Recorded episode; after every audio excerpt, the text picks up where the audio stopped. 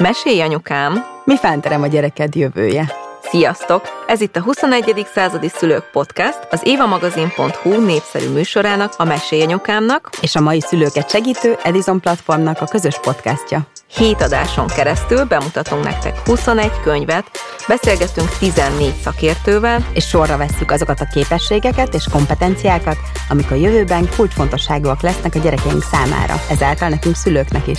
Pár lépéssel közelebb kerülhetünk ahhoz, hogy jobban megértsük, mi terem a gyerekek jövője. Én Veres Rita vagyok, az Edison Platform társalapítója, én pedig Zubor Rozi, az évamagazin.hu főszerkesztője, a Mesi Podcast alapító műsorvezetője. Vágjunk is bele a mai beszélgetésbe. Az EQ az új szupererő? Érzelmi intelligencia, empátia, család ereje, reziliencia, ez lesz a mai témánk, erről fogunk beszélgetni. A mai vendégeink Kádár Anna Mária, pszichológus, tréner, egyetemi oktató és Kerekes Valéria, mesélés kutató, imádom, imádom, hogy van ilyen, és egyetemi oktató. Szervusztok, nagyon szépen köszönjük, hogy elfogadtátok a meghívást. Sziasztok! Szia, sziasztok, köszönjük mi is! Azt elárulhatjuk, hogy már a kávék közben mi már, amikor készültünk erre az adásra, akkor már mesékről beszélgettünk, és kicsit meg is rikatott engem legalábbis az egyik történet, és annyira beszippantott az előző beszélgetés, hogy szerintem ez egy jó elkészülés volt arra, hogy milyen mély témákkal fogunk ma foglalkozni. Igen, abszolút, és egyébként én képzeljétek el, hogy azt írtam fel ilyen kezdő, bevezető kérdésnek, egyszerűen nem tudom kihagyni veletek kapcsolatban, hogy meséljük már el egy ilyen kis kör játékban az elején, hogy kinek mi az első élménye így a mesélés kapcsán, hogy emlékeztek, hogy a, nektek a saját gyerekkorotokból mi volt az első élmény? Én erre ilyen filmszerűen emlékszem. Három éves koromig nagymamáméknál laktunk, és volt a falon egy ilyen falvédő, ami nekem a világ közepe volt, Képzétek el azt a, hát a mai szemem már azt az ilyen gicses jelenetet, hogy két szarvas iszik a patakból, és akkor van egy nap, meg naplemente, meg rojtok rajta, és anyukám mindig ott ült az ágy szélén este, és mesélt, én pedig néztem azt a falvédőt, és az olyan volt, mint egy ilyen háromdimenziós képé változott volna, és szerintem én ott indultam el így a belső képteremtés folyamatában, mert hogy az annyira jó élmény, érzés mai napig is rágondolni, hogy az a maximális biztonság, az a világkerek, az a van az az Zelk Zoltán vers, hogy elolvad a világ, középen anya ül, és ott ülök az ölében én. Uh-huh. Tehát ez az ősbizalomnak az élménye. És ez, ez biztosan három éves korom előtt volt, mert ő addig laktunk ott. Tehát más konkrét emlékem nincs, de a mesélésről ez érzelmi szinten az a legerősebb élményem. Neked, Vali? Nekem is érdekes módon a nagymamámhoz kötődik, mert nekem egyszerre volt nagymamám és játszótársam is egyben a nagymamám, mert nagyon fiatalon szült, 15 éves volt, amikor apukám született, és gyakorlatilag nem nőtt föl. Tehát amikor én az unokája lettem, akkor ő szerintem annyira örült, mint semmi másnak a világon, hogy végre lett egy játszótársa, akivel majd jól kijátszhatja, meg kibabázhatja magát, és megélheti azt, amit nem élt meg gyerekkorában gyerekként, vagy fiatal kamaszként. És ehhez hozzájárult az is, hogy a nagymamám maga volt a mesélő nem tudom, milyen mesélőgép, tehát egész nap mesélt, ha nem mesélt, énekelt, ha nem énekelt, akkor ölbéli játékot játszott velem, tehát valami történt. Olyan volt, mint hogyha így egyszerre történt volna meg minden, amiről, am, amiről ma mindig beszélünk, hogy meg kellene történni a gyerekeknek, azt így teljes csomagba kaptam, de az első konkrét mesélés élmény, szintén hozzá kötődik. Én nem aludtam ott az óvodában, mindig jött a nagymamám, és teljesen illegálisan egy banános csokoládéval hazacsalogatott, amitől nyilván nem tudtam jól ebédelni, és aludni sem, de teljesen nem érdekelte ez a dolog. És az első olyan mese, amit folyamatosan kértem, az érdekes módon a gyufaárus kislány, kislány volt, ami ugye nyilván nem a legvidámabb mesék közé tartozik, de valamiért nekem akkor ez fontos volt, és a nagymamám valahogy ösztönösen érezte, hogyha én azt mondom, hogy újra és újra szeretném, akkor ő tényleg újra és újra elmeséli, és az volt a jó, hogy, hogy a végén tényleg megtanultam, mert annyira sokszor mesélte, hogy, hogy megtanulta, és így hallom a hangját, hallom, ahogyan duruzsol a fülembe, mert azért kötelező volt valahogy elaludni a csoki után is, tehát addig mesélte, amíg el nem aludtam, de, de hogy ez az első ilyen konkrét meséhez kötődő élmény, amire már emlékszem, mint történet. Vele készítetted azt az életút interjút is? az uh-huh. interjút Amiről is. beszélünk a Mesepszichológia gyakorlatban könyve, hogy Vali készített vele egy életút interjút, uh-huh. ahol elmesélte a teljes életét. Tehát van egy hangfelvétel a gyerekeknek most, akinek a déd nagymamájuk valójában, ugye a déd nagymamám, és így meg tudják hallgatni, hogy milyen volt az ő élettörténete.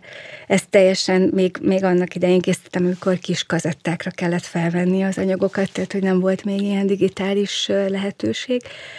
És akkor csak így megkértem, hogy meséljen magáról, és nyilván az elején nagyon nehezen ment, tehát így elmondta a nevét, születési dátumát, meg így, és akkor mondtad neki, hogy nagymama, nem kérsz egy fröccsöt? És akkor mondta, de, de ez jó ötlet, és akkor kicsit föllazult, és utána gyakorlatilag nem, nem számom, egy négy órányi anyag jött össze, közben mesék, énekek, tehát amik így előjöttek, tehát hogy tényleg egy olyan anyag készült, amit azt gondolom, hogy semmi mással nem tudnék pótolni, tehát hogy nagyon, nagyon jó, jó érzés. És jó, és hogy mondtátok a könyvet, mert ugye a könyv, ami a mai beszélgetésünk az kapcsolódik, azt hát ugye ketten jegyzitek a mesepszichológia gyakorlatban, és hát egy nagyon izgalmas és nagyon, hát nagyon tanulságos olvasnivaló az érzelmi intelligenciáról, a családi történetekről, a mesék erejéről, a megküzdésről, és én azt akartam az előbb hozzátenni, hogy a kicsit a körben, hogy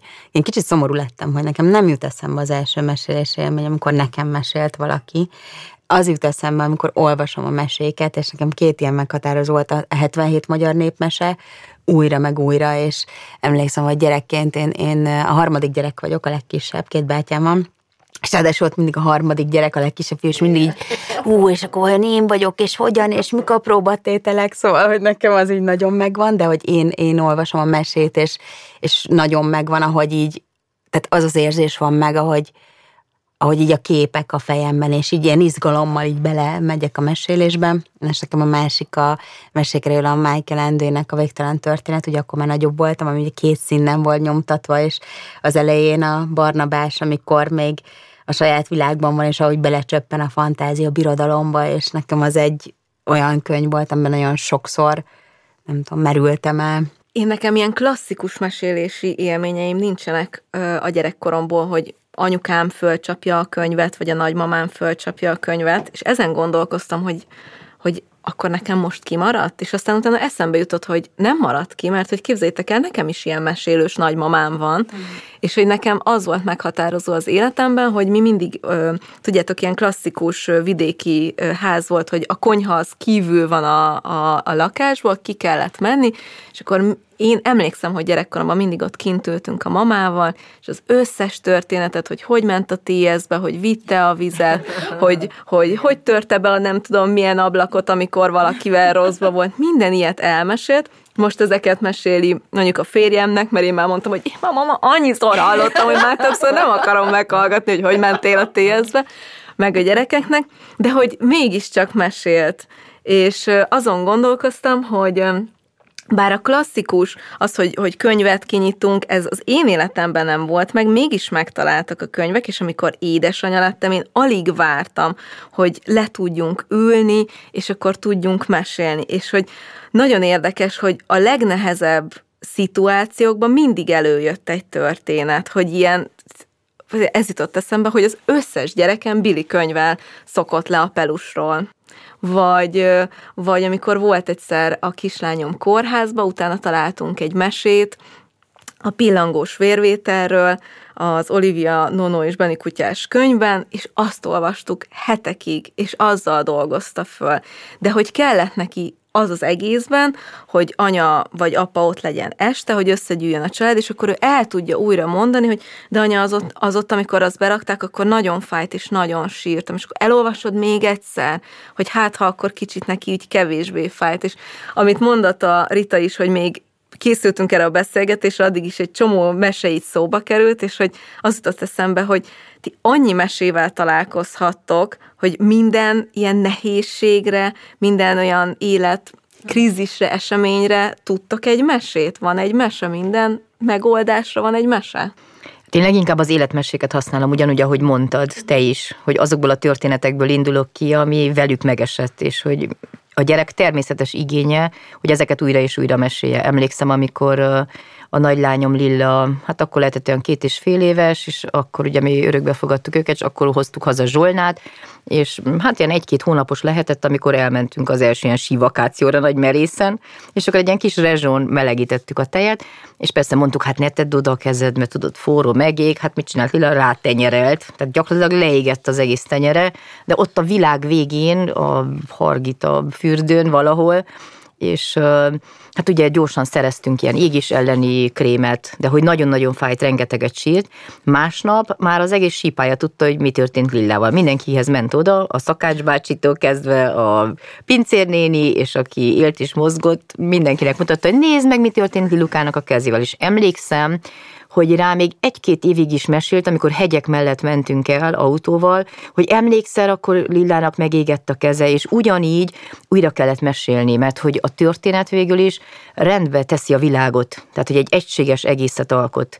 Ugyanakkor megvan az a tapasztalatom is, hogy voltak ilyen kis versikék, vagy ilyen kis könyvek, ami minden helyzetre gyógyír volt, függetlenül attól, hogy most turbulencia volt a repülőn, vagy várakozni kellett, vagy ki kellett menekülni egy helyzetből. Ez a kettő Varó Daninak a Badar állathatározója, ez a szép állat a krokodil, bepisül és bekakil, bepisül, bekakil, szép állat a krokodil. Kárász Eszterék mesezenekara meg is zenésítette, úgyhogy nálunk ez altatudaltó kezdve, mondta Eszter, hogy még nem hallotta, hogy ezt valaki altatudalként használja, de mi igen. és uh, mikor oltást kaptak, emlékszem, és akkor ugye én jobban meg voltam ijedve, mint ők, akkor is a szép állat a krokodilnak az őt sorát egészen addig, hogy szép állat az oroszlán, meg ezt minden korosztályt, kedvenc a kamaszlány, szép állat az oroszlán, ameddig eddig eljutottunk, valahogy kik visszakerekedett a világ. Meg a másik, Erik Kárlenak a telhetetlen hernyócskája. Hát az tényleg... Én nem ahogy... ismerem a telhetetlen hernyócskát. Hát van, a, van az, hát az, az hát a, a, anélkül nem lehet felnőni, de ismernek, úgyhogy soha nem késő. Egy egész uh, iparág van körülötte, szerintem vannak ilyen kis uh, figurák, meg van uh, ilyen babanaplótól kezdve, van ilyen változat, olyan változat, nekünk is mindenik megvan, tehát lényeg az, nem egy bonyolult történet, van egy hernyó, és átrágja magát egy almán, két körtén, három szilván, négy narancson, de úgy képzeld el, hogy lyukak vannak ott a könyvön könyvben. Egy lyuk, két lyuk, igen. Magát. És akkor átrágja magát egy kovászos uborkán, meg egy kolbászon, meg egy fagyin, meg tortán, és a végén bebábozik, és lesz belőle egy gyönyörű szép pillangó. Tehát ennyi a történetet, hogy kb. 5 perc alatt elmondod, viszont ha te még hozzámesélsz, mert a turbulencia nem mindig 5 percig szokott tartani, hanem valamikor 25 percig, és akkor átrágta magát annak a kopasz bácsinak a fején, aki ott ül elő, hogy meg is fordult, hogy mióta került bele, amikor került bele a történetbe, meg a pilóta bácsin, és akkor a repülőszárnyán, és mindenhol, Na, és még egy érdekes dolgot felfedeztem, mert ugye én,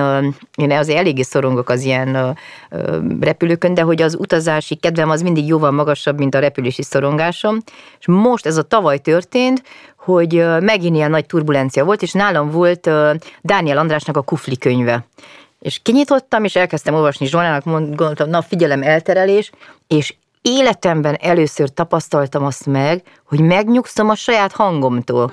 Tehát ez hihetetlen élmény volt, hogy mondom, úgy nyugodtan, ugye a mesét, meg ott vannak azok a kicsi figurák, hát ugye imádom Dániel Andrásnak a kufli könyveit, és már tényleg rengetegszer elolvastuk, és az a hang megnyugtat, tehát hogy nem, nem csak maga a történet és a mese, amit mondasz, hanem az a te mesélő igazi hangod, mert hogyha te a szíveden átengeded a mesét, akkor lesz igazi az a hang. Mert ugye sok szülő gondolkodik, hogy na most milyen retorikai készségei kell legyenek, és hány továbbképzésre kell járjon, hogy jól meséljen, viszont a meséléshez csak egy dolog kell, hogy ott vagy, jelen vagy, lecsukod az Excel táblázatokat a fejedből, az itt és mostban, és hogy belehelyezkedsz abba a történetbe, valahogy visszaaktiválod ezt a belső gyereki énedet, aki, aki ugye ott ült, és ilyen tágra nyitott szemmel hallgatta mesét, mert aki már nézett mesét hallgató gyerek szemébe, az látta rajta azt a hipnotikus transzt, hogy, hogy rád néz, de közben átnéz rajtad. És akkor megszűnik a világ, tényleg, mindegy, hogy mi van körülötted, mert a világ rendben van.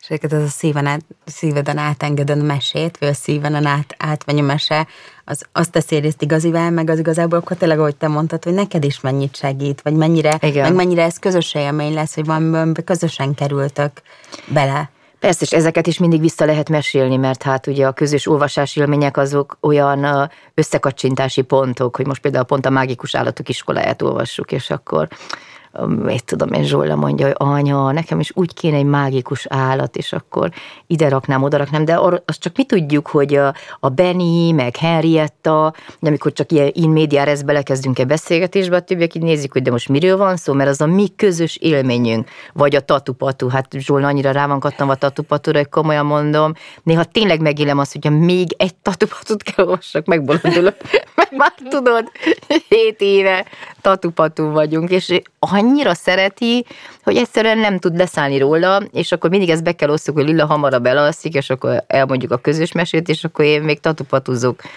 este tíz órakor, de már kezdem úgy megszeretni őket, már ugye a családunk részévé vált, és mit csináljak. Nálatok is van ilyen, vagy volt ilyen? Most tudom, hogy a nagy véletlenek, de pont Ábel tegnap este, hogy anya, emlékszel rá, tudod, volt ez a két fiú, Komoly. akinek az egyiknek volt ez a rózsaszínes szemüvege, de hogy melyik is volt az? Mondom, a tatu és patu. Igen! És elő kellett kotorni, a, nem, és tegnap, tegnap, pont tegnap este kerültek elő, és újra megnézegettük, és akkor Luca is kibotorkált, hogy hú, nem rég hallottam már és ezeket a történeteket, mert ő most teljesen másban van, és, és akkor azt hiszem, hogy most mi újra, újra visszakerülünk. Csak most bennünket inkább a grafikai rész, tehát az illusztrációs rész. Az zseniális, igen. Érdekelte az Ábelt most inkább, mint a történet, de pont így Ábelre visszakapcsolódva, hogy, hogy mennyire jó hatással van egyrészt válaszolva a kérdésedre, hogy, hogy van-e mindenre történet. Én mindig, amikor általában azért tízből kilenc és félszer megkérdezik, hogy akkor tényleg van-e mindenre történet, vagy nincs. És hogy tényleg azt gondolom, hogy mivel ez volt az első olyan kommunikációs eszköz, amiben át tudták adni az élményeiket az emberek, ezért mindenre volt egy történetük minden élethelyzetre volt egy történetük, ezért elég evidens az, hogy minden élethelyzetre találunk egy történetet, hogyha visszatekintünk. Tehát maguk az élethelyzetek nem nagyon változtak meg az elmúlt 2000 évben, mert ugyanazok az érzelmek mentén haladnak az emberek, tehát a gyűlölet, a szeretet, az elfogadás, az irítség, ezek olyan erős ösztönszerű érzések is akár, hogy az ezekre épült történetek azért maradnak meg ismerősként, vagy azért fedezhetjük fel bennünket, benne újra magunkat, mert nem változtak alapvetően maguk az érzések. Nagyon sok minden megváltozott az emberi kapcsolatoknak a miensége, vagy a környezeti tényezők, de maguk a történetek erőssége nem változott meg szerintem nem tudom. Igen, Anna, pontosan így van. Tehát, hogy én azt gondolom, hogy azért lehet ilyen párhuzamokat találni, vagy a másik nagyon érdekes dolog, hogy amikor mesét, mesemondást tanítok, vagy mesemondást támogatok, amit szintén van egy leírás a könyvünkben erről, akkor arra szoktam kérni a résztvevőket, hogy, hogy ahogy hallgatják a mesét, az élőszavas mesélésben elmondott mesét, közben szimbólumokkal próbálják meg lerajzolni, amiben nem lehet szám, és nem lehet betű csak, csak az, ami kijön belőlük. És amikor egy mesét elmondok, és lerajzolják, utána kitesszük ezeket a rajzokat, és azt lehet felfedezni bennük, hogy körülbelül a 70%-a megegyezik. Tehát, hogy belülről a belső képekben is hasonlóan gondolkodnak egy-egy történetről. És ez is, ez is valójában ugye azt bizonyítja, hogy, hogy ezek annyira erős történetek, már amik így mesei formában megmaradtak, hogy, hogy mindegyikhez valamilyen formán tudunk kapcsolódni. Igen, és ha belegondolsz, akkor végül is a, ugye a mesei út az is az emberi életút. Mm. Hát ugye az elindulás, a komfortzónából való kimozdulás, hamuba sült pogácsa erőforrás, ugye a sárkányokkal való megküzdés, ez soha nem külső sárkány, hanem ezek a félelmeink, a szorongásaink, kisítűségünk, akár a király kisasszony keze lehet a saját jobbik én részünknek az aktiválása, meg az égigérő fa teteje, ez a saját önmegvalósításunk szimbóluma.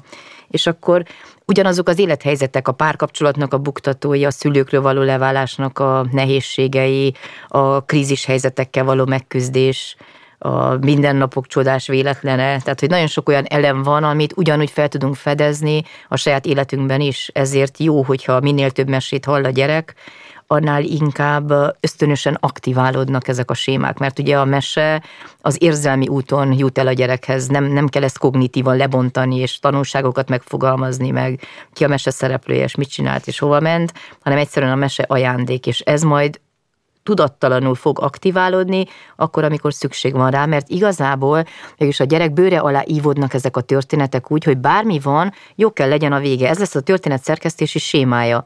És hogyha van egy krízis helyzet, konfliktus a saját életében, az meg a történet közepe. Mhm. Mert onnan még jönnek a megoldások és hogyha valahogy egy ilyenfajta hozzáállással tudunk megindulni az életben, persze ez nagyon fontosak, az, amit eddig is említettünk, hogy nem csak a népmese, nem csak a kortársmese, hanem az életmese is valahogy erre kellene szerveződjön, mert hiába mesél a szülő nagy optimista filozófiai népmeséket esténként, és akkor reggel fel kell, jaj, megint kell menni a bányába, felmentek a gázárak, nem lehet bírni, meghalunk itt az egészen. Hát fiam, te se indulj el, mert látod, ilyen a világ, tehát, hogy, hogy ez nem rímel össze a kettő, tehát hogy valahogy mi magunk is felnőttként, szülőként, pedagógusként, nagyszülőként is vigyáznunk kell arra, hogy milyen történeteket mesélünk. És mondta Popper Péter, hát az az egyik kedvenc mondatom tőle, hogy 40 éves kora után mindenki felelős a saját arcáért. És ugye ezt arra használta, hogy egy idő után rád égnek a történetek. Szokták mondani egy gyereknek, ne grimaszkodj, mert úgy maradsz. Na, az a helyzet, tényleg úgy maradsz. Te meséled a nagy negatív történeteket, hogy így, meg úgy, mert ugye van az agyunkban egy pozitív, meg egy negatív emocionális góc, és amikor pozitív élményekről mesélsz, akkor ezek aktiválódnak. És akkor megosztunk egy élményt, nevetünk, még ti is megosztok párat, és akkor lesz egy ilyen, ilyen jó kis ilyen történet szövet. De hogyha elkezdjük a negatív élményeket megosztani, ugyanúgy aktiválódik a negatív érzelmi gócban minden, és már a végén, mint a kisködmű mesébe, egymás vállára borulva sírunk, és síratjuk a meg nem született gyerek, meg nem vásárolt kisködműnébe történt káposztás köves balesetét. És tényleg, nekem amúgy ez volt az egyik kedvenc mesém gyerekkoromban, hogy ezen gondolkodtam, de hogy lehet, hogy valaki mind ugyanazt a sémát használja, hogy mind ugyanazt a hülyeséget csinálja, és nincs eredménye. És aztán ugye később, mikor pszichológus meg terapeuta lettem, rájöttem, ez nem egy mese, ez a valóság. Hát hány és hány ember csinálja, úgy, ugyanazokat a köröket futja. Jó, persze lehetnek transgenerációs dolgok, meg mindenfélére rá lehet húzni, de hogy mégiscsak felelős vagy a saját történeteidért mindegy, hogy miket mondtak, meg miket durzsoltak a füledbe, de hogy, hogy serdülőkortól kezdődően, ugye fiatal felnőtt kortól, te át tudod írni őket, ha beleteszel erőfeszítést. Tehát ez szerintem mindannyiunk feladata. Hogyan lehet ezeket átírni?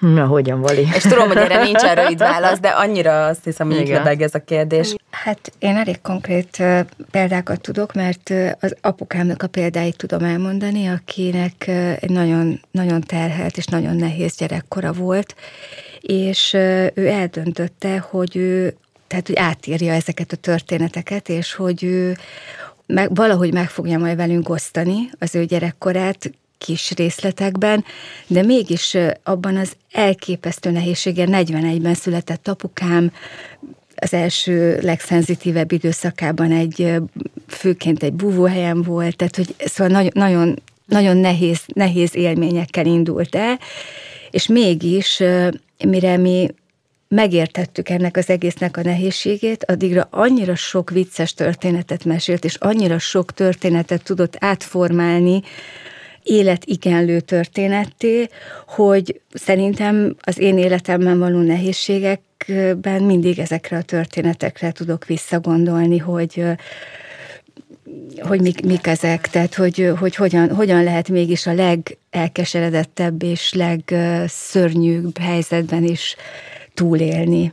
És hogy e, én ezt próbálom a saját gyerekeimnek is minden minden egyes alkalommal újra visszaadni. Ők már nem ismerhették az apukámat, mert pont a nagyobbi gyermekem születése előtt egy éve halt meg, és annyira nehéz számomra az, hogy hogyan adjam át mégis az ő létezését, és hát rájöttem, hogy csak úgy, hogyha történetekbe ágyazom, és, és valahogy úgy keretezem be ezt a történetet, mint hogyha élő lenne. Úgyhogy a gyerekeim szerintem jobban ismerik a már nem élő nagypapájukat, mint, mint azt, aki még él, bár velük is nagyon sokat beszélgetnek, meg nagyon együtt vannak, de hogy annyi apró dologra, tehát az, hogy a reggelinél vagy a vacsoránál, hogy a nagypapa így ette a tejet, így rakta bele a kenyeret, és, és hogy ezek az emlékek újra és újra előjönnek, hogy már élő családtaggá tud válni, és ugyanúgy megünnepeljük a születésnapját, mint hogyha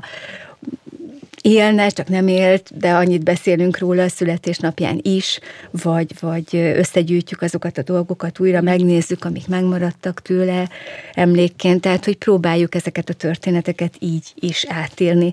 De én azt gondolom, hogy a saját történeteinket is, tehát hogy, hogy talán a mesével való ilyen szoros együttélés, amiben a Hanna és én is élünk így a mindennapokban, az abban is segít nekünk, hogy, hogy újra és újra a saját élettörténeteinket is tudjuk keretezni. Én nagyon reméltem, hogy ma hamuas sült pogácsákról fogunk beszélgetni, ugye az erőforrásokról, amit mondtál, Anna, és gyerekként például imádtam a hamuas sült pogácsát, mert hogy ennek a gondolatát, és édesapám nagyon finom pogácsákat sütött, tepertőset, hajtogatta itt de soha nem tudtam, hogy milyen, amikor hamuba sül, mert hát hamuba soha nem sütöttük, de most ö, tényleg így félretéve ezt a kis emlékemet, de muszáj volt veletek megosztani, hogy, hogy az, azért izgalmas, azt hiszem ez a mai beszélgetés, mert ugye az Edison platformnak a gondolkodók körének a tagjai vagytok mind a ketten, meg támogatjátok, hogy nagyon arról szól, hogy ez a szülőként ez a mi az a hamusült pogácsa, azok az erőforrások, amit ma érdemes bepakolni a gyerekeknek a hátizsákjába, főleg akkor, amikor tényleg azt gondoljuk, hogy ez a szakkör, meg az a szakkör, meg ezt kell csinálni, meg azt kell csinálni, holott a legfontosabb erőforrások, a hambosült pogácsáink, azok lehet, hogy például pont ez az érzelmi intelligencia, a kreativitás, a fantázia. Szerintetek, hogy a ti szülő, ti mit gondoltok a legfontosabb, mik, mik a ti hambosült pogácsáitok, amik először kerülnek be abba a kis szütyőbe? Én úgy gondolom, hogy nálunk mindenképpen a történetmesélés módja, és el is mondom, hogy mire gondolok. Ugye három típusú narratívát különítenek el a kutatások, ezt lényegében le is írtuk a mesepszilógia gyakorlatban, könyvben elég részletesen hogy, hogy van az emelkedő narratíva, amikor van egy negatív pont, és onnan eljutunk egy pozitívba. Például szegények voltunk, mint a templom egere, annyi gyerekünk volt, mint a rostalika, de egyszer csak mondjuk nagyapád megnyert az ötös lottot, azóta élünk, mint a hal a vízbe. Na ezek a kilúgozott történetek, ezek az olyan típusú életmesék, mikor valaki ugye ezek hangzanak el amúgy a tíz éves osztálytalálkozókon. Mindenki a karrierje csúcsán van, és mindenkinek a legtökéletesebb a házassága, és azt se tudja, mivel rukkoljon elő, és nehézség, meg probléma, hát az nem, hát ő, még az ő gyerekei a perzsaszőnyegen békésen elosztják a játékaikat. Testvér féltékenységről se hallott senki, mindenki nagyon boldog. Hát ilyen még a mesékben sincs, nem? Nem is lehet olyan történetet elmesélni, hogy reggel boldog voltam, délben még boldogabb, aztán estére olyan boldog lettem, hogy nem bírtam magammal. Tehát ezek ugye a kilúgozott narratívák. És ez nagyon sokszor szorongást kelt, ugye abban is, aki hallja, akár a gyerekben is, mert olyan, mint hogyha ezt felül kellene licitálni valamivel, és olyan, mint hogyha el kellene hallgatni a nehézség részét. Tehát ez az egyik típus. A másik, ugye ez az ereszkedő narratíva, hogy eljutunk egy pozitív pontból egy negatívba. Például megvolt mindenünk, családi házunk, nyaralunk, családi békénk, de egyszer csak mondjuk nagyanyád elkártyázta a családi vagyont. Na azóta nekünk lőttek, végünk van. És ugye ez a a szolgálatos bűnbak, a fekete bárány, akire mindig vissza lehet vezetni, hogy ha elindultunk, akkor miért buktunk bele, és ha belebuktunk, miért nem mentünk tovább, és mindig valaki felelős, hogyha az apád nem törte volna össze ezelőtt tíz évvel az autót, ha nem Hufnagel Pistihez mentem volna feleségül, ezeket is nagyon halljuk. Mint hogy az első típusnál is azt, hogy nálunk a családban egy hangos szó soha el nem hangzik. Veszekedést is csak a filmekben láttunk. Sőt, meg se nézzük azokat a filmeket, amiben veszekedések vannak. Nem, tehát ezek tényleg olyan mondatok, amiket akár egy pedagógus is hallhat, mondjuk egy családlátogatás alkalmával, de ott nagy felkiáltója, hogy ez nem egy igaz narratíva, mint ahogy ez az ereszkedő sem. És a legfontosabb hamubarsült pogácsa az én megközelítésemben, és ugye ez fejleszti a legjobban az érzelmi intelligenciát, ez az oszcilláló váltakozó narratíva. Leégett a ház, de aztán újraépítettük. Belekeveredtünk valamilyen galibába, de aztán valahogy csak kikecmeregtünk belőle. Valakit elveszítettünk, de valaki meg is született a családban. Tehát, hogy minden egyes nehézség nehézséget el lehet mesélni egy váltakozó narratíva formájában. Például ugye nálunk az örökbefogadás történetét kicsikoruktól meséljük a gyerekeknek, és ugye ott van a Lila és Tündér vagyok könyvben, ez a szívemből születtél mesé, és ezt nagyon sokszor ugye végighallgatták mind a ketten, és egyszer meghívtak egy iskolába, azt hiszem pont Vasváron voltam, hogy valamilyen mesezáró projekt kapcsán meséljem el ezt a mesét. Valamiért ott az örökbefogadás is kell, több örökbefogadott gyerek volt, vagy már nem is tudom, hogy, hogy miért kellett pont ezt a mesét elmeséljem. És akkor megkérdeztem a gyerekektől, hogy szerintetek hogy lett valakinek két szülinapja? Mondják a gyerekek, egyik mondja, hogy hát akinek két neve van, két szülinapja is van feláll egy gyerek, olyan mondott, majdnem elájultam, azt mondja, hogy hát az első szülinap, amikor a peteseit megtapad a mély falán, a második, amikor megszületik. És ilyen másodikos, harmadikos gyerekek voltak. Szólt a tanítani, nyugi, nyugi, nőgyügyász az apuka, ne idegeskedj. Mondtam, lehet, hogy már lekéstem valamiről, hogy ilyen, ilyen tudással rendelkeznek a gyerekek, na de sehogy nem jöttek rá, elmondom a mesét, megint rákérdek, semmi. És utána mondom, na képzeljétek el, hogy van olyan, hogy egy gyerek megszületik egy családban, az a család valamiért nem tudja felnevelni, és akkor lesz örökbefogadó család. Csak az ilyen gyerekeknek van két anyukájuk, két apukájuk, két szülinapjuk, és így néznek rám a gyerekek, így nagy kikerekedett szemekes, majdnem együntetően sohajtottak fel, milyen jó nekik. Vagy hogy Lilának is sokszor mondják, nem járna, neked két szülinapod van. Tehát ez már egy átkeretezett történet. Tehát ez nagyon-nagyon fontos, ez nem csak egy vesztesség élmény, jó, azt nem tudjuk kilúgozni, hogy az egy vesztesség, igen és hogy ugye akár azt is szülői szempontból, hogy, hogy a biológiai család mindig az első, és te a második vagy a sorban. Tehát ez nagyon fontos, hogy elfogadni, mert a gyerekben így lesz rendben a történet, mert hogy az életet azt az ő biológiai családjából kapta, a nevelést az ugye az örökbefogadó családtól. De hogy nem kell ebben rivalizálni, és nem kell történetet másként mesélni. Hányszor halljuk, ugye, engem is hányszor ijesztegettek ezzel, hogy, hogy na akkor, amikor megtudja, és ez lesz, meg az lesz, minden történetet minél korábban tudsz meg, annál nagyobb lehetőséged van újra keretezni, mert gyerek hihetetlenül rugalmas alkalmazkodó képességgel rendelkezik, ugye ezzel a rezilienciával. Tehát ugye a mágikus gondolkodás segítségével, és hogy minél többször ismételed ezt a történetet, bármit el tud fogadni. Tehát, hogy nem lesz tragédia önmagában a vállás, a bárkinek az elvesztése, hogyha valahogy közel kerül ez a történet, és ugye a vesztesség mellett akár megszületik az a hála és hogy részese volt az életednek, vagy vannak közös történeteitek, és ebből a szempontból ugye senki sem hal meg teljesen, akinek van aki tovább mesélje a történetét. Tehát ugye, hogy Vali mondta, hogy a nagyapjáról, vagy mi is ugye az én édesanyámról ugyanígy mesélünk, mert hogy a történetek által kapsz te örök életet, hogy ott vagy és jelen vagy a család mindennapjaiban, és ezt egy gyerek ugye ott tanulja meg, hogy te hogyan birkozol meg a nehézségeiddel, és talán a másik fontos a mobasult pogács a humor, meg a derű. Mm. Amikor már nevetni tudsz a saját hülyességeiden és a felsüléseiden, Emlékszel, veled voltam azon a pedagógus konferencián, hát azok ugye a világ legunalmasabb helyei szerintem. Volt egy pedagógus konferencia, és én ilyen nagyon rikító rózsaszínben voltam. És mindenki jött oda hozzám, és mondták, jaj, milyen szép kis színfolt itt a fekete kosztümök között, és már én olyan nagy büszkén ott meneteltem, és lehet menjek a WC-re. Most kijövök, nézem, mindenki néz lentről, tetőtől, mondom, wow, nagyon jól nézhetek ki. Nem csak a színfolt, hanem a ruha, és közben kiderült, hogy be van csipődve a szoknyám hátul. Tudod, ilyen fél pucér fenékkel ott végigvonultam a nagy pedagógus konferencián. Aztán valaki megkopogtatta átamat, hogy jó lenne, jó lenne kiszedni a, a feneketből azt a, azt a szoknyát. De hogy amikor már nem titok és nem egy elrejtendő történet, akkor már nem rajtad nevetnek, hanem veled együtt nevetnek. És ezt, hogy egy gyerek megtanulta, akkor a bukásai, a kudarcai, a sikertelenségei, azok, azok nem ilyen kikozmetikázni való történetek, és nem, nem olyanok, amire rá lehet fogni, hogy miért nem sikerült, hanem, hanem a tovább lépésnek az egyik lépcsőfoka, hogy az is kellett, az a kudarc is kellett. Hát ugye ez a gyümölcsöző tudat a, a Carol Dweck elméletében, ez a van ugye a fixed mindset, meg a growth mindset, ugye ez a gyümölcsöző tudat, ami arról szól, hogy, hogy ezeket is be kell építsük, mert hogyha egy gyerek ezt megtanulja, akkor nincs olyan nehézség, amit ne tudná átkeretezni, újra mesélni. Egyébként valóban a listán a 21 könyv 21 szülők Tényleg, listán, rajta, rajta van. is vannak. Igen, na az milyen jó, hogy belekerül. A növekedési szemlélet, igen, mert igen, az igen. is egy fontos rész. Vali, neked hamuba sült pogácsa, ami...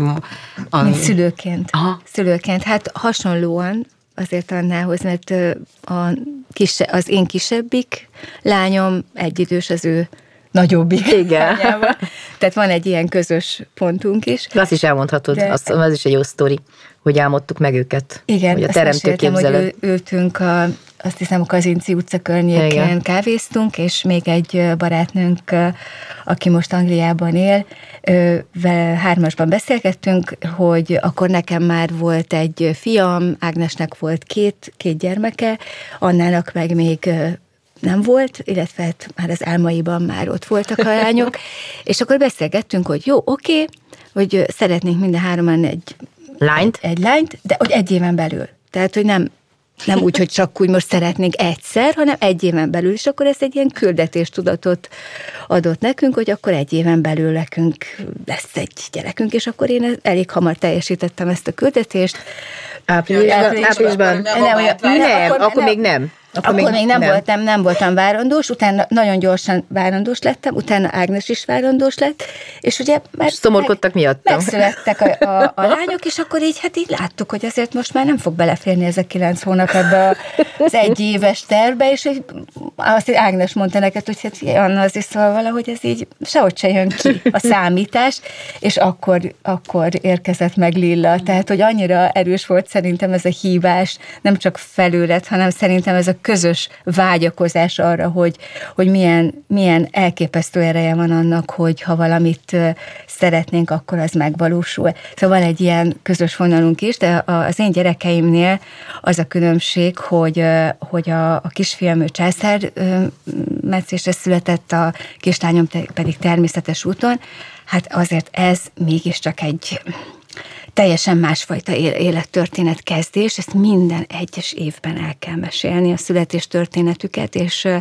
mi azt csináltuk még egészen kiskoruktól kezdődően, hogy van egy dobozuk, az úgynevezett emlékdoboz, és az emlékdobozba mindig bekerülnek azok a tárgyak, amik, ugye, amik picik voltak, addig én tettem be tárgyakat, most már ők tesznek be olyan dolgokat, amihez nekik van valamilyen kötődésük, tehát valamilyen történetük van azzal a legyen ez egy kis ceruza maradék, egy póló, egy, egy sőt van most már cipőket is raknunk, tehát hogy vannak ilyen ruhák, amiket annyira szerettek hordani, hogy amikor már kinőtték, akkor megkértek, hogy ezt tegyem el, mert hogy nekik ehhez annyi emlékük fűződik.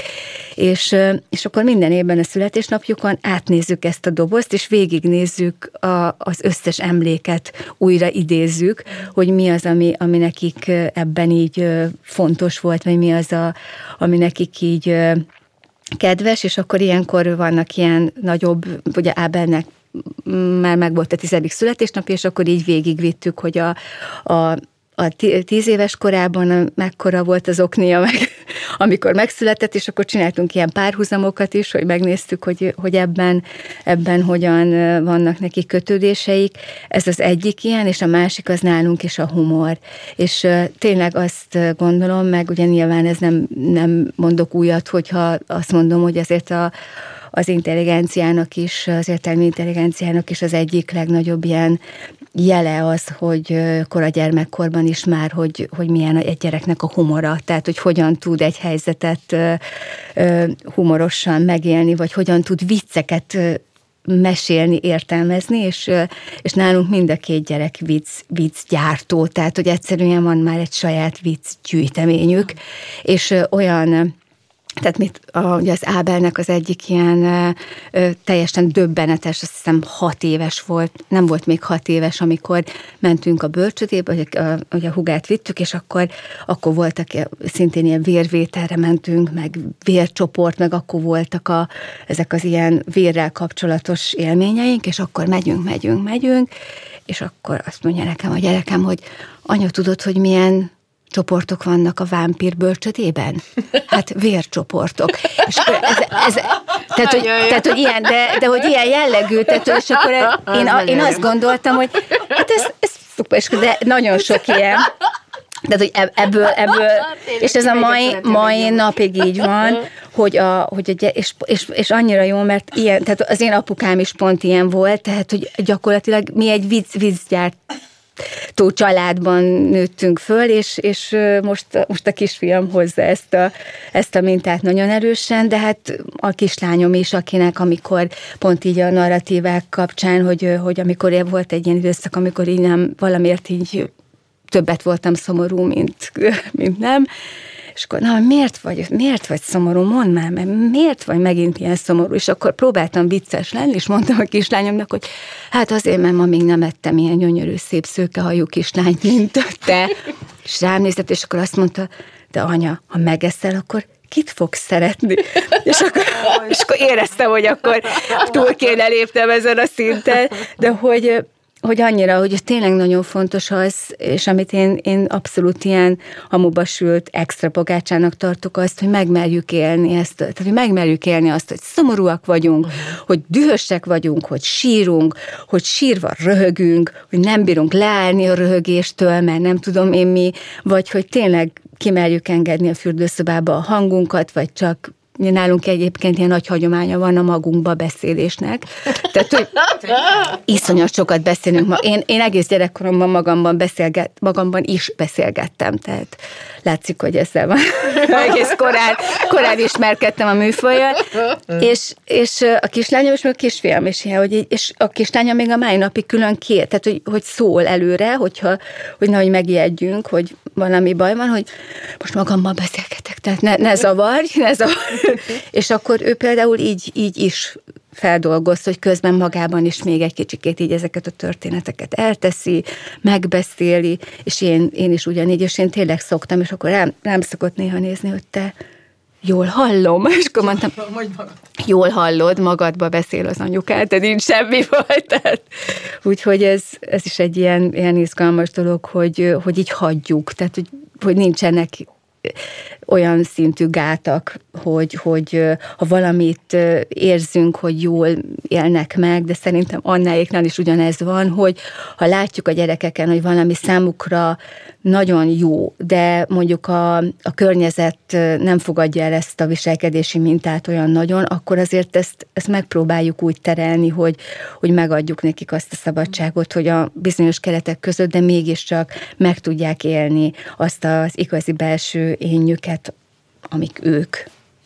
De képzeljétek el, hogy ez például az én anyai karakterfejlődésemben nevezzük így, tök nagy lépés volt, vagy változás volt, amikor mondjuk rájöttem arra, hogy ha elmegyünk egy oltásra, akkor nem azt mondom neki, hogy hát ne sírjál, vagy mit tudom én, az orvos, vagy bárki azt mondta, hogy ne sírjál, hát anyáik se sírtak, mert hogy azt hittem, hogy ezzel fogok majd én példát mutatni, hogy hát anya se sírt, te se sírjál, és akkor volt egy ilyen átkattanás, hogy tudod mit, anya is sírt, bocsánat. Anya is, anya is nagyon sírt, és hogy ez teljesen normális. Hát persze, hogy sírsz, hát fáj, hát egy olyan helyzet, hogy nem tudom, teljesen, és nyugodtan sírjál. És akkor egyszer csak így el, el, elmúltak a könycsepek, és így tényleg, és anya, elmeséled, és most tök érdekes, hogy itt beszélgetünk, és, és akkor elmeséled, hogy az hogy volt, és akkor utána apukája vitte, és úgy jött haza, hogy anya, képzeld el, én is kaptam oltást, egy kicsit sírtam, de aztán abba hagytam, mert képzeld el, hogy apa is elmesélt, hogy ő is sírt, amikor kapott oltást. És hogy ez tényleg mennyire fontos, és hogy már egy korábbi adásban beszélgettünk erről a szégyenérzetről, hogy, hogy nagyon sok mindent nem merünk bevallani saját magunknak sem, és utána a gyereknek sem, mert most majd mit fog gondolni róla a gyerek, hogy én is sírtam, hát persze, hogy sírtam, hát én is gyerek voltam, meg hát én is egy érző lény vagyok, nekem is fáj, ha fájdalmat okoznak, nem csak testileg, de fizikálisan, nekem is, amikor meghalt az anyukám, négy napig sírtam, és a harmadik nap azt mondta a kisfiam, amikor megint föl kellett hívnom valakit, és elmondani valakinek, és akkor jött a kisfiam, hogy anya, már megint sírsz, és akkor elmondtam neki, hogy persze, hogy sírok kisfiam, hát gondolj bele, hogy elveszítettem az anyukámat. És onnantól kezdve soha többé nem kérdezte meg, hanem meg tudtuk ezt beszélni. Vagy például képzeljétek el, hogy ez egy ilyen életre szóló élmény volt, szerintem a kisfiamnak elveszítette a mackóját. Na most tudjátok, hogy hát és beszéltem egy gyerekpszichológussal, hogy na most, most mit csináljak. És a gyerekpszichológus azt mondta, hogy írjunk egy levelet Sziszi Maci nevébe, találjak ki egy történetet, hogy Sziszi Maci az erdőbe megtalálta a családját, és kedves Máté, itt vagyok a családommal, és nagyon boldog vagyok, és megérkezett a levél rendesen a postaládába, felolvastuk Sziszi Maci levelét, bőg, ő is bőgött meg, én is elmondta, hogy anya, ettől függetlenül ez nekem nagyon fáj. De megértette, és azt mondta, hogy tudom, hogy jó helyen van Szisztimaci, és nagyon érdekes, hogy ugye azóta eltelt hát kb. kettő év, és akkor elmondta, hogy anya, tudom ám, hogy azt nem a Szisztimaci írta ezt a levelet, de hogy az olyan jól le tudta neki kerekíteni. Na, olvassátok el a karácsonyi malacot. Rowlingtól, mert erről Azt szól. Na azt olvassátok el úgy, hogy te olvast fel neki, hát az szerintem nekem életemnek az egyik legvagányabb olvasási élménye. Az első este 60 oldalt olvastam vele, mert én nem tudtam leállítani magam. Tehát ugyanerről az átmeneti tárgy elvesztődik, és akkor egy egész birodalom van kitalálva, hogy hova kerülnek a szeretett tárgyak, meg a fölös, de nem mondok el többet, Jó, jó. meg az Oli, a kisnyusja, a sorozat, a négyes sorozat, az Oli az is ugyanerről szól, az átmeneti tárgy szerepéről. Na és az annyira jó, hogy mondtad, ugye, mert ez is egy igazi hamuba sült pogácsa, hogy érvényesíteni, validálni az érzéseket. Mert hányszor mondjuk azt, hogy nem fáj, miközben fáj. Elmegyünk oltásra, és azt mondjuk nem fáj. De hát hazudunk egy gyereknek, mert miért nem mondhatnánk azt, hogy egy kicsit fog fájni, vagy lehet nagyon fog fájni, de sírt ki nyugodtan a könnyeidet, mert hogyha kisírod magad, megnyugszol. Tehát szerintem ez a világ egyik legfelszabadítóbb mondata, hogy lehet sírni, ki lehet sírni a könnyeket, és addig kell sírni, ameddig megnyugszunk. Én is ugyanezt éltem meg, ami ugye anyukám elvesztésénél, 64 évesen egy ilyen orvosi műhiba következtében veszítettük el, és tényleg összedőlt a világ. És bár elméletileg tudtam mindent, de gyakorlatilag ott voltam a verem mélyén. És nem négy napot, hanem szerintem négy hónapot sírtam egyfolytába minden áldott nap, és, és volt egy ilyen jelenet, hogy el kellett mennünk a barátnőm a testvérének az esküvőjére.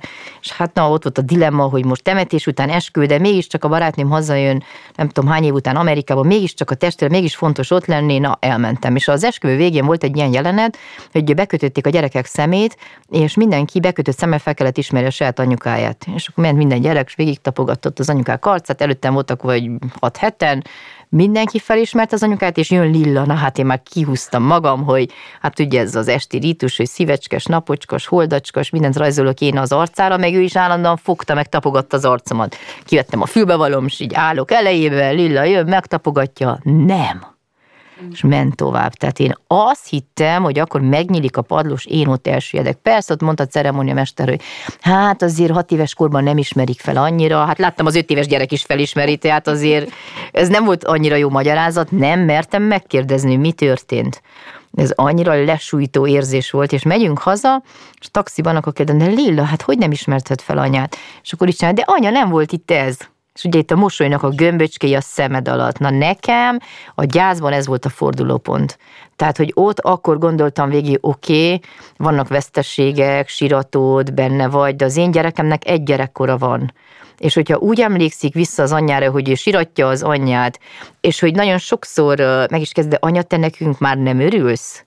Mm. És tényleg megélheti így egocentrikus szemléletben a gyerek, hogy te már nem örülsz neki, hanem csak azt síratod, ami nincs. És onnan hihetetlen módon átfordult ez az egész történet bennem is, a családban is, de hogy ez nem történhetett meg addig, ameddig ki nem sírom én is az összes könnyemet, és ki nem állok újra előadást tartani, akkor azt is hittem, kész, vége. Mint többet emberek elé ki nem tudok állni, nem tudok beszélni, nem tudok mesélni, nem fogom tudni felszabadultan megélni ezt az örömöt, és ez a gyász része, hogy ez tényleg valós érzésként éled meg az elején. És ameddig át nem mész ezeken a szakaszokon, mert egy gyerek is gyászolhat, ugyanúgy, mint ahogy a te gyereket gyászolta a kicsi ö, nyusziát, vagy mit vett, a mackóját, mert az is egy gyász folyamat. És hogy mennyire fontos ugye azt is komolyan venni, mert neki az a világ mindenség, hogy ez az átmeneti tárgy, ami ugye az az anyapótlék, meg amiben annyi minden van, ami valódi lett, tehát pont azáltal lett valódi, hogy már ugye lötyögősek lettek az ízületei, meg kiesik a szeme, meg az, azok a tárgyak lesznek valódiak, meg amiket betesznek oda a dobozba, amit Val is emleget, ami, amihez van érzelmi kötődésem. Igen. És csak hogy befejezem ezt a történetet, képzeljétek el, hogy teljesen véletlenül találtam rá egy 99%-ban Mhm. majdnem ugyanolyanra, és akkor mondta a férjem, hogy jó, akkor mondjuk azt, hogy nem tudom, kimosták, megújították, nem tudom, és mondtam, hogy szerintem nekünk nem kell ehhez majd ő. És csak annyi volt, hogy becsomagoltuk, pont karácsonyra sikerült, azt hiszem tavaly karácsonyra már, igen, tavaly karácsonyra sikerült megszerezni, becsomagoltuk, és akkor mondtam, hogy ezt ezt ő rábízzuk, hogy majd ő milyen történetet uh-huh. és akkor kibontott, és visított, és örült, és minden boldogság, de mondta, hogy de ő látja, hogy ez nem azt hiszi, csak nagyon hasonlít, de annyira örült neki, és azóta is ott van, és így azért, hát ugye most már nagyfiú, de azért így oda-oda így, így megy hozzá, meg visszatér hozzá. Na de a karácsonyi malac pont ez a történet, komolyan mondom, még ezzel is. Tehát ez a ti, te megkaptad a te mesédet. komolyan. Ez, ez is azt bizonyítja, hogy minden történet egyszer csak megszületik. Igen, és ez pont így van, hogy jön egy másik malac, és na, de mindegy, nem mondok el semmit bele, olvassátok el, úgyhogy közösen. Jó, ez hát egy katartikus élmény lesz mindkettőtöknek. Egyébként nekem ezt jutott eszembe, hogy van, hogy nálunk például, amilyen a, a titok kategóriába tartozó dolog, az a csúnya szavak. Tehát, hogy szabad-e csúnya szavakat mondani, ugye ez egy, ez egy fontos dolog egy gyerek életében, hogy most hol lehet jókat káromkodni, vagy lehet-e, vagy egyáltalán mi a csúnya. És éreztem, hogy ilyen feszültség van a utcalányomban, és, hogy, és akkor kérdeztem, hogy, hogy mi lehet itt a háttérben, és mondta, hogy hát, hogy ő nem is tudja, hogy ezt hogy mondja el, de hogy, hogy akkor szabad-e csúnyákat mondani. És akkor mondtam neki, hogy játsszuk azt, hogy, hogy elmondod nekem, hogy szerinted melyik a leg, az öt legcsúnyább szó a világon. Most nem mondom el, hogy melyik volt az öt legcsúnyább, de de hát a legszebbeket már tudjuk. Én, de. én azt, azt hittem ott, tehát én úgy röhögtem, de komolyan, tehát, csorog, tehát tényleg nagyon nehezen lehetett leállítani a röhögőgörcsöt, amikor, amikor kiderült, hogy a legcsúnyább az még nagyon messze van az általam csúnyára gondolt szavak szótárában, és, és hogy utána az, hogy egyáltalán megengedjük a gyereknek, hogy, hogy beszéljen dolgokról, hogy engedélyt kap tőlünk. Hát, szerintem a legfontosabb dolog az, hogy először azért mégiscsak ö, együtt legyenek meg ezek az élmények, és együtt kapjon egy, egy feloldozást igazából abban, hogy, hogy mit, mi az, ami, amit szabad, nem szabad. Ez egy, ez egy nagyon-nagyon nehéz folyamat egyszer csak megélni, hogy bizonyos dolgokat meg majd nem lesz annyira éldomos máshol csinálni, és lehet, hogy lesznek dolgok, amit meg csak otthon lehet, és hogy ugye Annával nagyon sokat beszélgettünk arról, hogy, hogy arról a jelenségről, amit biztos nagyon sokan megéltek már, hogy, hogy elmennek az oldába, iskolába a gyereket, és hogy hát egy tündér volt, hát ma is annyira kis tündér volt, és akkor amikor meg haza, hazamegy, hazamegy, és akkor így hazaér, és így kitombolja magát, és hát minden olyat csinál, aminek köze nincs a tündérléthez, és, és akkor tényleg az, hogy hát hol, hol érzi magát biztonságban, hol élheti meg ezeket a belső feszültségeket, hát otthon. És én nagyon sok sokszor találkozunk azzal, hogy milyen nehéz megérteni szülőként is az, hogy egy, egy jó kis erős hiszti mögött azért nem az van, hogy ő most tönkre akarja tenni az idegeinket, és már megint dorbozza, hanem hogy egyszerűen végre meg tudja élni azt, a, ami belülről őt feszíti, vagy, vagy el tudja mondani. Azért gondoljunk bele, hogy mi is azért leg, legjobban, mégiscsak a legközelebb álló szeretteinkkel tudunk olyan igazán jó szaftosat veszekedni, mert hogy mert hogy ott akkor érezzük magunkat biztonságban, mert tudjuk, hogy, hogy attól még ugyanúgy szeretni fog bennünket, reméljük, de azért legtöbbször. Igen, az azért annyira megnyugtató, hogy elméletileg tudni, hogy tényleg a biztonságosan kötődő gyerek tud jól dacolni, mert ő nem kell féljen a szeretet elvesztésétől, csak ezt szerintem így el kell mantrázzuk magunknak, így prepubertáskor, pubertáskor biztonságosan kötődik, maradjál zenbe. Azért igen. mondja, utállak, mert amúgy tényleg, te például nekem, ez egy hatalmas élmény volt, amikor a nagylányom is szembeszáll velem, és azt mondja, utállak, anya és akkor tudtam, hogy meg kell veregetnem a vállamat. Igen, wow, ez igen. igen. Soha életemben nem mertem én ezt kimondani a saját anyámnak. Tehát, hogy annyira biztonságos ez a kötődés, mert hogy tudja, ez a kapcsolat megbírja. Mm. Hogy akkor dühös lehetsz, tehát, hogy egyszerre megélhetsz érzéseket, mert a gyerek nem, nem is érti az érzések ambivalenciáját, hogy hogy lehet szeretni valakit, és dühös is lenni rá. Mm. Hát nagyon sok felnőtt se érti, mikor eljönnek párterápiás, azt mondják, hát már nem szeretem, mert dühös is voltam rá. Jé, tényleg. meg, hogy, meg hogy igazából ugye amikor erről beszélünk a veszekedésekről, ez is mennyire fontos érzelmi intelligencia szempontjából, hogy úgy történik általában pároknál a veszekedés, hogy minél rövidebb ideje vannak együtt, hergelik, hergelik, hergelik egymást, akkor jön ez a ilyen harang alakú görbe, benyomják egymásnak a piros gombját, és akkor utána jön a levezetés. És minél rövidebb, minél hosszabb ideje vannak együtt, 10-20-30-40-50 év, nincs bevezetés, nincs levezetés, csak én megnyomom a te gombodat, te az enyémet, már tudom, milyen mondatot kell mondani, kit kell emlegetni, olyan ideges legyél, hogy ne bírjál magaddal. És igazából ez az érzelmi intelligencia, hogy én tudom a te piros gombodat, és tudom, hogy két perc alatt kiszöknél a, az ablakon ugye dühödbe, de nem fogom nyomogatni. Na ezt, hogyha minden felnőtt megtanulja, igazából ezzel ad mintát egy gyereknek az érzelemszabályozásra, mert egy gyereknek ugye 6-7 éves korig nincs érzelemszabályozása, mert nem a gyerek uralkodik az érzésén, hanem az érzések a gyereken. Ugye 7 éves korban veszi át az agykéreg az irányítást az érzése fölött, akkor kezdi. És addig mi kívülről szülőként, felnőttként, pedagógusként vagyunk a gyerek érzelemszabályozói, hogy néha ahelyett, hogy nagy osztályfőnöki órákat tartanánk, egyszerűen csak ahogy Szabó Lőrinc mondja, lekuporodtam, és egy negyed órára az óriásból törpe lett. És ott vagyok, megülelem, oda tartom a vállamat, engedem, hogy kisírja magát, kitombolja magát adott helyzetben. Egy egészséges gyerek napi minimum egyet kellene sírjon, ha megengedi magának. Ugye ez is nagyon fontos meg hogy szülőként ugye azt is, hogy akkor most becipelem tényleg a bevásárlóközpontban, most jön ez az időszak, vásárlások, mindenféle, és egy óvodás kisiskoláskorú gyereket, hát hogyha jót akarsz magadnak, oda biztos nem viszed, vagy csak nagyon ritkán, amikor már tényleg nincs más választás.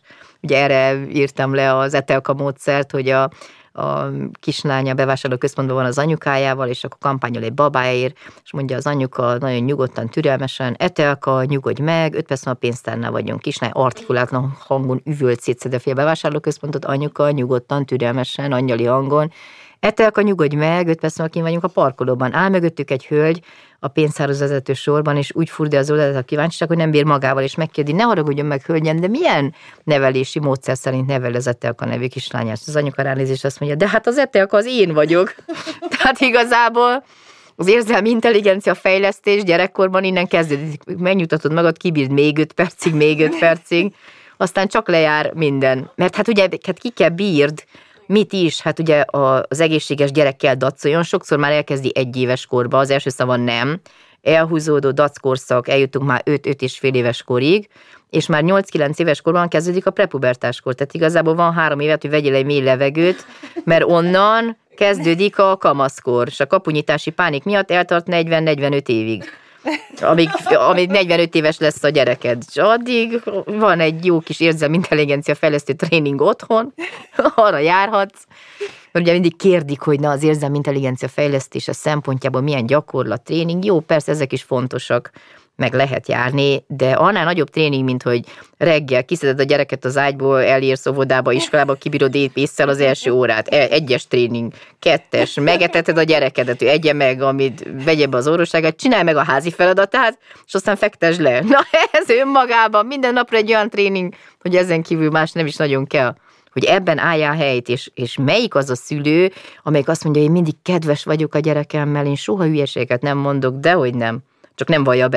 Hát én is ugye én általában Királyhágon szoktam elveszíteni a türelmemet, ugye egy ilyen 500 kilométeres úton, nem adtunk eddig kütyüt a gyerekek kezébe, most aztán mégis beadtuk a derekunkat, most már 9 és 7 évesek mondtuk, hogy a béke kedvéért most már meg lehet nézni egy filmet, mert ez már egy jó nagy tréning volt eddig, hogy akkor ugye csend és nagy játékok, és akkor kezdődik a veszekedés, kezdik cseszektetni egymást, és akkor amikor már én is látom, hogy késésben vagyunk, és még a határnál se vagyunk, és ezek ordítanak ott hátul, akkor egyszer azt mondtam, hogy ha most nem hallgattok el, kidoblak az autóból. De néma döbben csend, addig, nem, addig se nagyon mondtam ilyen, azután se.